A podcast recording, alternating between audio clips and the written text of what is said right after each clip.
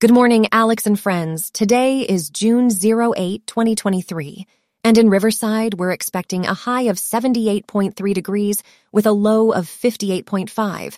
We have a few important stories for you today. First, we'll discuss the noxious air spreading across the United States.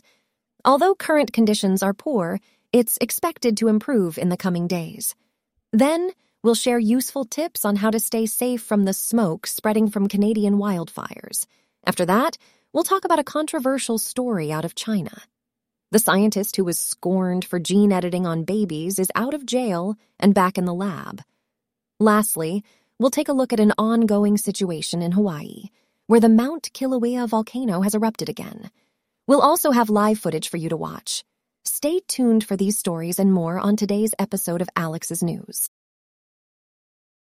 The U.S. is grappling with the negative effects of the wildfires in Quebec, Canada, as air pollution alerts have been issued to over 90 million people.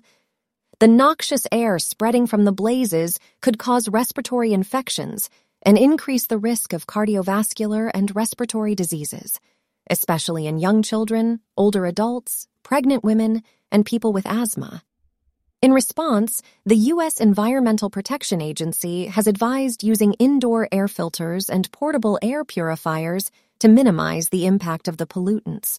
However, the agency cautioned against regularly using makeshift devices, which could pose fire and burn risks. It is expected that summer weather conditions will provide some relief by keeping smoke closer to the fires. Nonetheless, the hot, dry weather in Canada could worsen the situation and foster fire friendly conditions.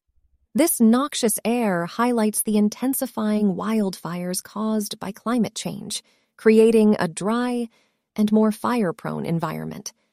Additionally, the smoke from the fires can travel hundreds, if not thousands, of miles away from the fire and create hazardous conditions for those outside the immediate area of the blaze.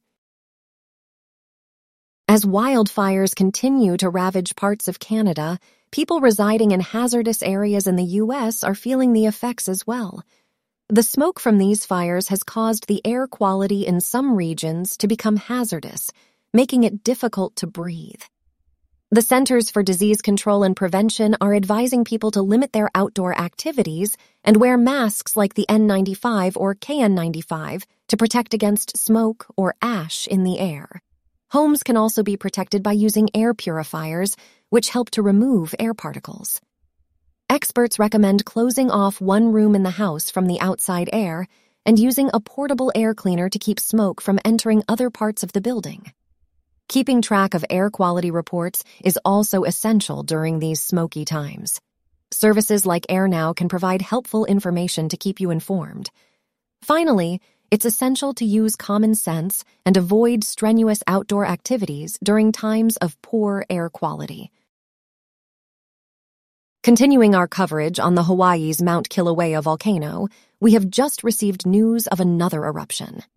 The volcano has spewed out lava, which is now moving within the Halemaumau crater of the Hawaii Volcanoes National Park.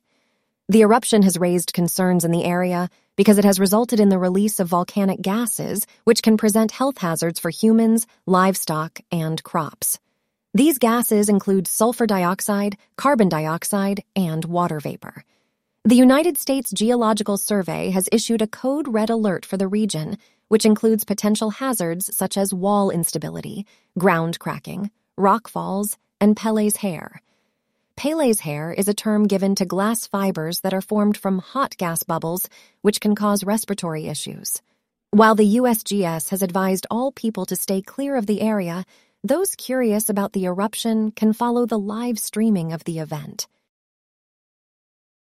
That's all we have for now. Today's episode was made with ChatGPT, 11 Labs, and a program written by you. I hope you have a great day. I'll see you tomorrow, Alex.